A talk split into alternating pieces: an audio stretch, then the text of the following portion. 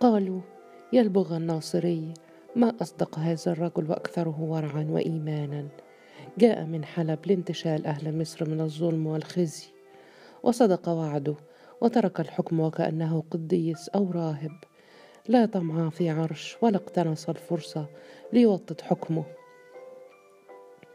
أعاد الحكم لأسرة قلاوون العظيمة وحكمهم الحكيم. وعاد العرش للسلطان الشاب الحاجي الذي أصبح اليوم منصورا بقدرة الأمراء وعدلهم.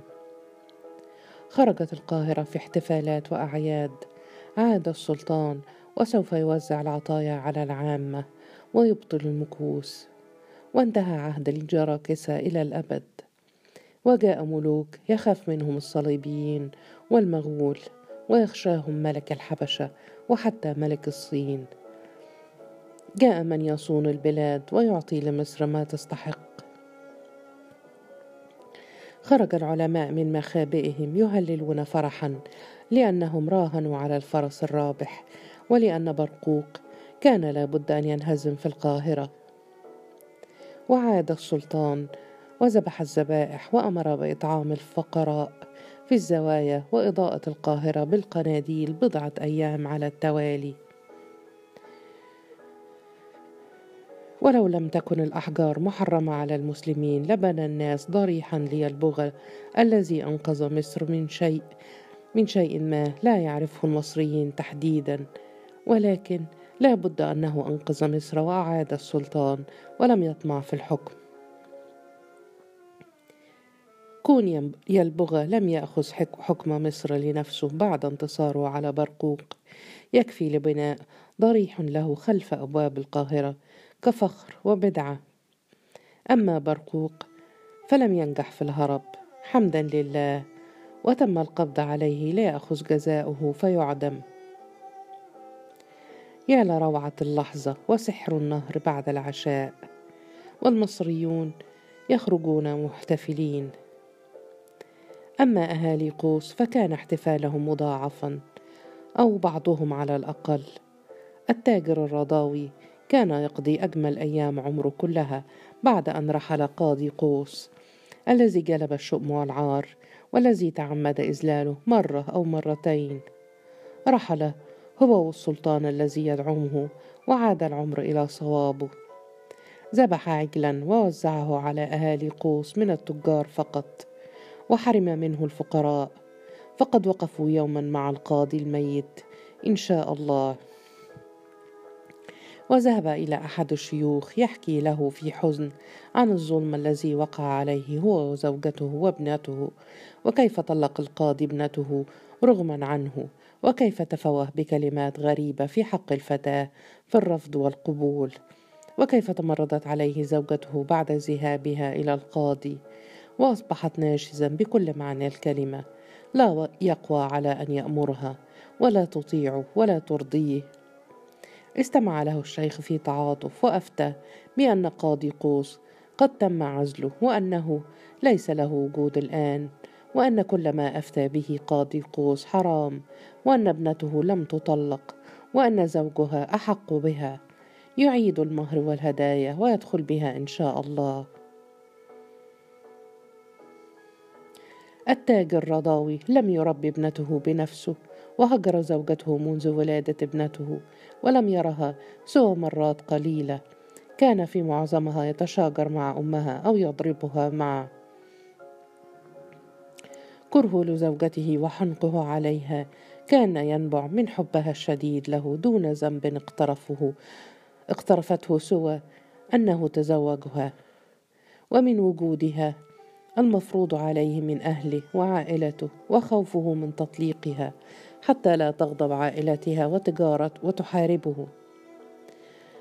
كان مكرها على إبقائها في بيته وتحاشاها كلما استطاع وأصبحت تقضي وقتا طويلا في بيت عائلتها وربت ابنتها بين أخوالها.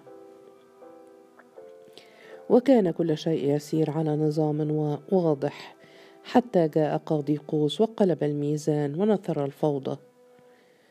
فتجرأت البنت والزوجة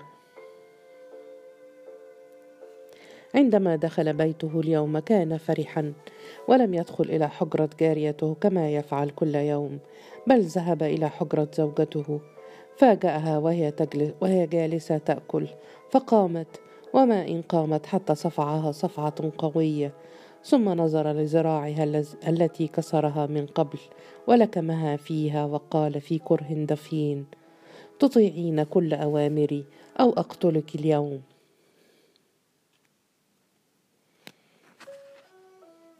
لم تنطق. اعتادت لكلماته ولم تتوقع حياة أفضل بعد حتى بعد مجيء قاضي قوس. أمرها أن تجهز ابنتها للدخول بزوجها بعد أسبوع وأمسك بالصوت واتجه إلى حجرة ابنته فاستوقفته في رجاء قائلة لو ضربتها الآن لن يرضى بها زوجها وعلامات الصوت تشوه جسدها. قال في عناد كانت تشتكي والدها للقاضي وترفض وتتكلم وتتمرد وتقول لا ونعم بل لا بد من تأديبها قبل أن تذهب إلى بيت زوجها. ضرب ابنته عشر جلدات ودموعها حبيسة والضرب ليس ما يحرق قلبها الآن.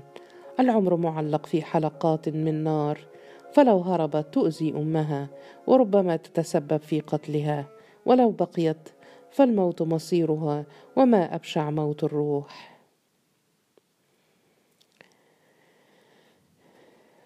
ثم خرج إلى السوق بكامل زينته فخورا بنفسه وبقوته ومر على بيت القاضي المهجور الآن وكانت بائعة الملح أم حسن تكنس أمام الدار في حماس وكأن القاضي سيأتي الآن ويمر أمامها.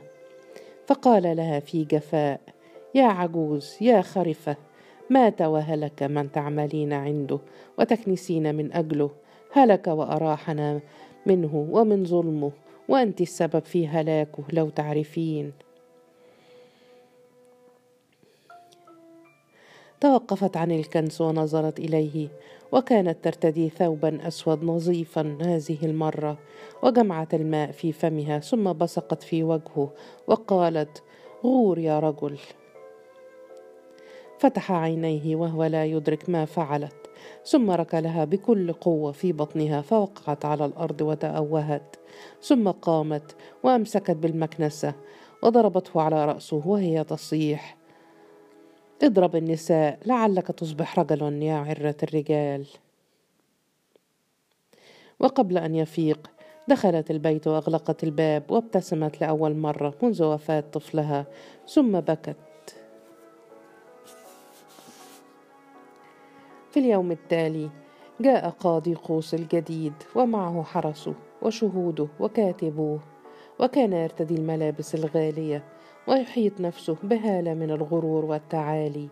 ومنذ يومه الأول بدأ البطش بالأهالي وإصدار الأحكام السريعة القاسية. وتهامس بعض الناس في بيوتهم بأن ألف دينار تنقذ الحياة وتمنع الجلد وتجعل شرب الحشيش حلالا عند هذا القاضي. وآخرون قليلون بدأوا يتهامسون بأن الأمير منطاش يفرض ضرائب باهظة. وينكل بالفقراء ومن يمتنع عن الدفع وأنهم اقتنعوا بأن الليل لا يمكن أن يكون أسود مما هو عليه ولكن منطاش أثبت عدم صحة هذا. بل لو كان منطاش ويلبغى قد عاصر بزوغ هلال شوال لتحتم أن يخشى الهلال الظهور ولا التزم داره. وترك السواد ينتشر ويسيطر. في اليوم الأول استقبل القاضي التجار وتقبل الإطراء والهدايا وكان أولهم رضاوي الذي جاء يزف خبر زواج ابنته. ويدعو القاضي للزفاف وجاء بهدية باهظة وخرج سعيدا راضيا عن اعتدال الكون أخيرا. أما بائعة الملح فتوقفت عن كنس الدار وطردها القاضي في ازدراء وهددها بأنها لو اقتربت من هذا البيت مرة أخرى فسيسجنها لنهاية العمر حتى يرحم البشر من منظرها الكئيب. اختفت بائعة الملح. وحبس رضاوي ابنته في البيت هي وزوجته وقال لزوجته إن العلماء نصحوه بألا يسمح لها بالخروج إلا عند موتها. وحاولت ابنتها أن تربط ذراعها حول الخشبة مرة أخرى ولكن بدا لها أن أمها لا تستطيع تحريك الذراع وأن الكسر هذه المرة لا يمكن إصلاحه.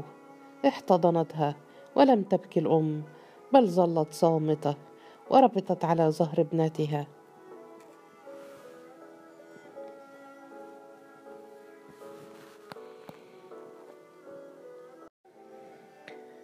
الجرح في رأسه يدق باب عقله وكأنه ضيف ثقيل مصر على الدخول. أياما لا يرى ولا يسمع ولا يعرف أين هو ولا مع من يتكلم. صدى صوت يعرفه كأنه يصيح. أريده حيا لا بد أن يبقى حيا حتى أقتص منه. لم يبدأ العذاب بعد. هذه الكلمات تتردد مع الضيف الثقيل. داخل خبايا العقل وسمعه وسمع أصوات كريهة تردد. تقهقر برقوق. لا مصر أنصفته ولا جنوده دافعوا عنه. هرب إلى الشام وفي الشام لقنوه درسا. خانه أولاد الناس. أولاد الناس تريد سلطانا منهم ومثلهم. لا جنديا. كان عبدا بلا أصل ولا أب وأم. المغرور كان يظن أنه ملك المصريين من العامة والعلماء وأولاد الناس. قاضي قوس لا بد أن يرى أولاده على الخازوق أولا. ثم ينزع فخر الدين كل جلده ثم يخرج أحشاؤه أمامه لتصافحه في حرارة ثم يتركه يموت في بطء. بعد أن يبصق على وجهه. قاضي قوس لا بد أن يعيش بعض الوقت وليس كثيرا. ولداه أين هما؟ يعرف مكانهما. فخر الدين يعرف كل شيء. تحركت العرب أياما وهو بداخلها وآلام الرأس ليس بعدها آلام والعقل مشوش والأصوات متلاحمة. والصور شظايا ألوان وشخوص حوله هل فقد عقله للأبد؟ هل فقد ذاكرته؟ هل أصيب بمس من الجنون؟ هل مات ودفن ويحاسب مع الملكين؟ أي ذنب اقترفه وأي عقاب ينتظره؟ ولما لا يرحمه القدر فيقضي عليه بضربة أقوى فينتهي ويتلاشى وكم تمنى أن يمتزج بذرات التراب ويمحو العمر الباقي الذي سيقضيه في جنون وذل وخزي وعذاب ليس بعده عذاب أين بائعة الملح؟ ألم تزل تكنس البيت؟ ترى هل توقفت عن الكنس؟ يستنشق ذرات التراب في كل مكان ويحتاج إلى من يزيحها من على عينيه ورأسه وجسده. التراب حوله وبائعة الملح اختفت الآن. لا تزيح الغبار ولا تتنبأ بالموت. لما اختفت وهو يحتاج إليها. صوت فخر الدين كان يصم أذنيه. اختفى أو تباعد والمعارك والسيوف حوله والطريق طويل. هذا الجمل يحمله إلى مكان مجهول وحده بلا ولد ولا حبيبة ولا سيف. في سجن القلعة في الكرك حجرات مضيئة نظيفة وحجرات عفنة ممتلئة بالفئران. على الضحكات صوت يعرفه جيدا ولا يصدق أنه هنا معه. جاء الليل وانطفأ القنديل ولم يبق سوى الصوت المميز. قال جئت يا قاضي قوس يا من تسببت في كل هذا الخراب بعدلك؟ تختلط عليه الأشياء هذه الأيام وبدا العمر كالكابوس والسنون كالأيام والأماكن تختلف كلمح البصر. قال صوت لما لا تجيب؟ ما رأيك في العدل الآن؟ هوى إلى الأرض وصحته ساءت في الأيام الماضية من طعام عفن وأماكن مظلمة ومياه متسخة وسفر طويل لا يعرف سببه ولا نهايته. وما جعل الأماكن والمسافات تبدو بعيدة وقريبة في متناول يده ومستحيلة هو هذا الرباط على عينيه حتى لا يعرف ولا يفهم حتى يبقى الكون بلون واحد والبشر بملامح موحدة وأشكال من عمل الخيال. منذ استقر مقبض السيف على رأسه والعالم بصورتين أو أكثر أغمض عينيه ثم فتحهما وسمع همسات هو ليس بخير يريدون موته بالطبع بل يريدون له العيش لينتقم منه فخر الدين. فخر الدين لا بد أن يعيش. فخر الدين بل قاضي قوس. اندفعت المياه بقوة واصطدمت بوجهه وذراعيه أفاقته من كابوس طويل. وظهر الفجر فقال في صحوة وقوة لا بد من الصلاة. قال تأكل اولا ثم نصلي معا. فك أحدهم الرباط من على عينيه فنظر حوله. في جهة القبلة وعدم صلاته في الأيام الماضية كان يؤلمه أكثر من الرباط حول عينيه. اقترب منه الصوت وقال عمرو لا أدري أأقتلك بيدي أم أنتظر حتى أرى جسدك الممزق أمامي عندما يقتلك فخر الدين. لم يكن متأكدا ما إذا كان الصوت جادا أم مازحا وما إذا كان ودودا أم كارها ولكنه يتذكره جيدا. قال في تردد مولاي السلطان برقوق هذا أنت؟ قال برقوق وهو يكلس القرفصاء لا لست أنا فلا أنا مولاك ولا أنا السلطان بل سجين في قلعة في الشام لا أكثر أنتظر مثلك يا عمرو أوامر بقتلي. ثم قال برقوق وهو يشير إلى المسجونين حوله الأمير سنقر والأمير شهاب الدين والأمير عبد الحميد وهذا يا أصدقائي قاضي قوس. تبادلوا الهمسات ثم قال برقوق في حماس الكل يعرفك يا عمرو حتى أكثر من السلطان الحالي. ثم اقترب منه برقوق وقال في صوت خافت تعرف أنهم سيقتلونك أليس كذلك؟ فقال أعرف. فقال برقوق وتندم الآن على إقامة الحد على ابن الأمير. قال عمرو في قوة والله لو عاد بي الزمن لأقمته مرة أخرى. قال برقوق عنادك غريب على أهل مصر. لا بأس.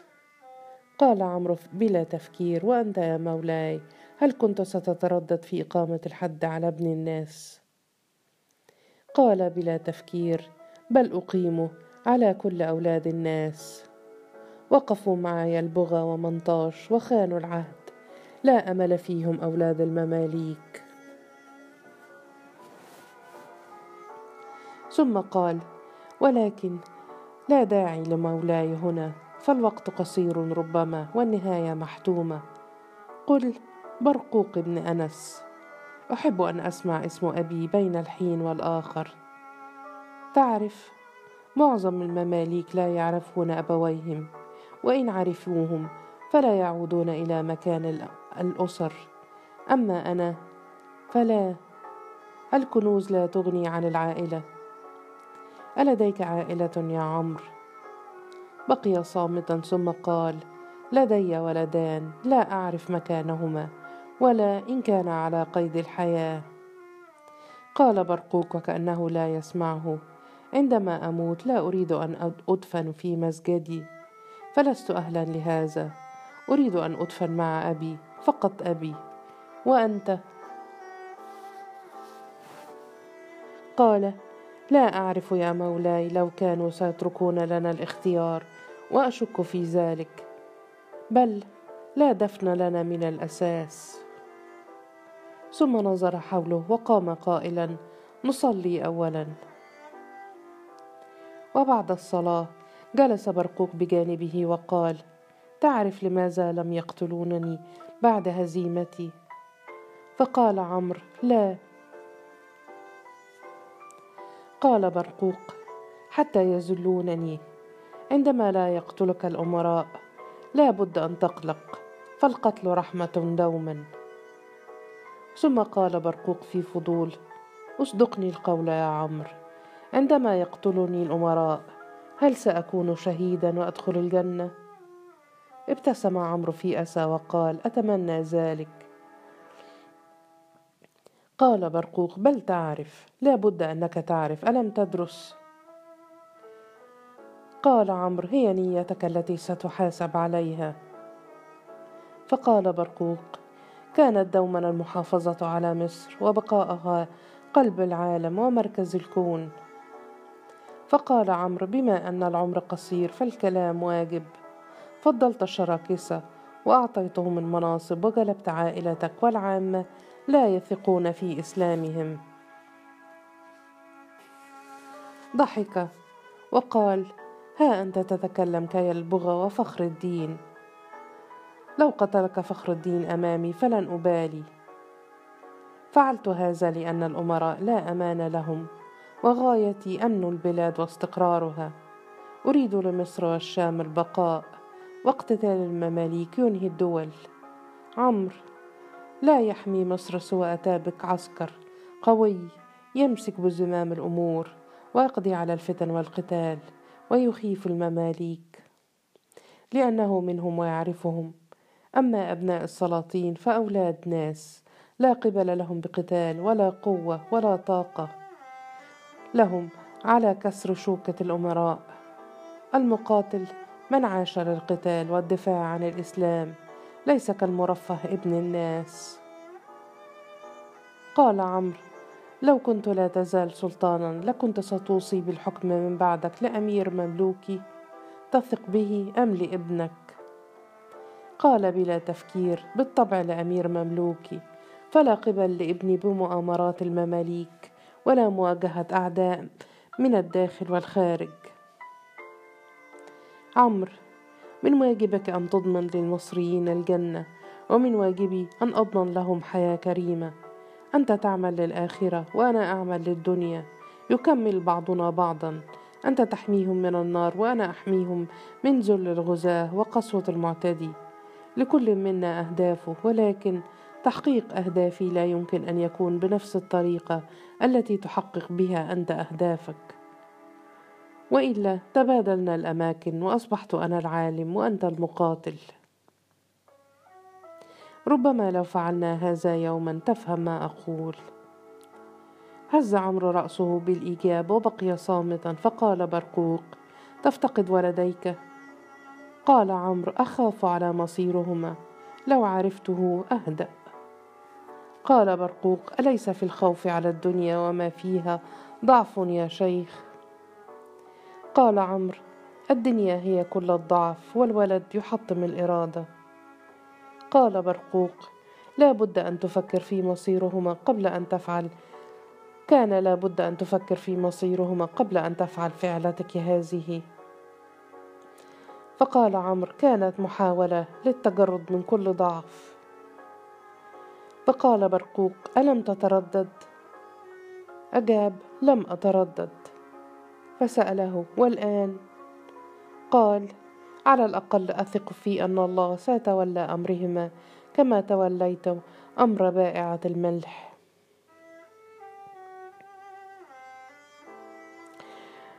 نظر إلى جرارة الماء الكبيرة في شوق يريد أن يغتسل ويشرب والماء الآن هو كل غايته وليس له سواه. نام ليلته والحديث مع برقوق يستهويه والصداقة بينهما تنمو. وصلى بالسلطان والأمراء الصلوات الخمس يوما بعد يوم. وبدأ أن الإنقاذ مستحيل وأن يلبغ ومنطاش. قد توغل في الحكم ونسي أمرهما إلى حين. مر شهر ثم شهر آخر بلا خبر ولا كلمة تطمئنه على مصير أحد. ولكن الطعام كان نظيفا والمياه وافرة والقنديل يضيء المكان والنوافذ ثلاث في حجرة السجن الكبيرة. وتمنى عمرو أن يموت في سجنه لو كان ولداه قد قتلا. الموت يهدئ النفس ويزيل الآلام. كان يتذكرهما عندما سارا معا على ضفاف النيل. وعندما ضحكا معا وهما يأكلان الحلوى. هي سعادتهما التي يخاف عليها من أن تتلاشى ويخشى عليهما من مصير مظلم وعذاب لا قبل لهما به. هي براءتهما التي يتذكرها كالضوء وهي براءتهما التي يتمنى أن تبقى بعض الوقت. وضيفه ترى ما سيفعل بها والدها. ما أحقره رجل. غلظته تنفر الحمير والبهائم وطمعه يسيطر على قوس. هل زوجها رغما عنها؟ يعرف أنه سيفعل. فالكره الكامن بينه وبين والدها لا يعرفه سواه ويفهم رغبة والدها في كسرها. والثورة على قاضي قوس وتحقيق كل ما يغيظه ويؤذيه. هل شك في أنه يريدها لنفسه؟ يتمنى الا يكون قد فعل فلو فعل سيعلق بها أكثر. تزوج الضيفه يعرف كانت على صواب. ليس للسعادة أن تنتصر في هذا العالم وليس للرضا أن يتحقق للبشر على الأرض. كانت تعرف أكثر منه على الرغم من صغر سنها. وعندما وضعت رأسها على صدره كان لابد أن يضمها مرة ربما يضمها بقوة ويخبرها بأنها غيرت الأزمنة في عقله ونشرت الضوء حول نفسه وأن ضحكتها البريئة كانت تزلزل كيانه كما لم يفعل شيئا من قبل. لم يتكلم ولم يكن يعرف أنها النهاية. كانت على صواب بائعة الملح. للشوق المستحيل طعم الدم في فمه وللخوف على ما سيفقده بل ما فقده وقع الموت للنفس بلا موت للروح. كان لابد أن أن يكون هو من يقبلها ويأخذها بين ذراعيه ويبقى بين ذراعيها أياما حتى يهدأ شوقه ويكف قلبه عن الطوق. ولم يحدث يتذكر ويتذوق طعم دموعها. كانت تعرف وكانت تفهم وعجزه عن الفهم والمعرفة. ظن أنه قادر على كل شيء وأن بيته الكبير سيضم كل من يحب ولديه وضيفه. وستبقى بائعة الملح تحت حمايته تذكره بقوته وقدرته. نسي ربما أنه يعجز كالبشر عن تحقيق إرادته. وأن البلاء يأتي في صورة الفقد دوما.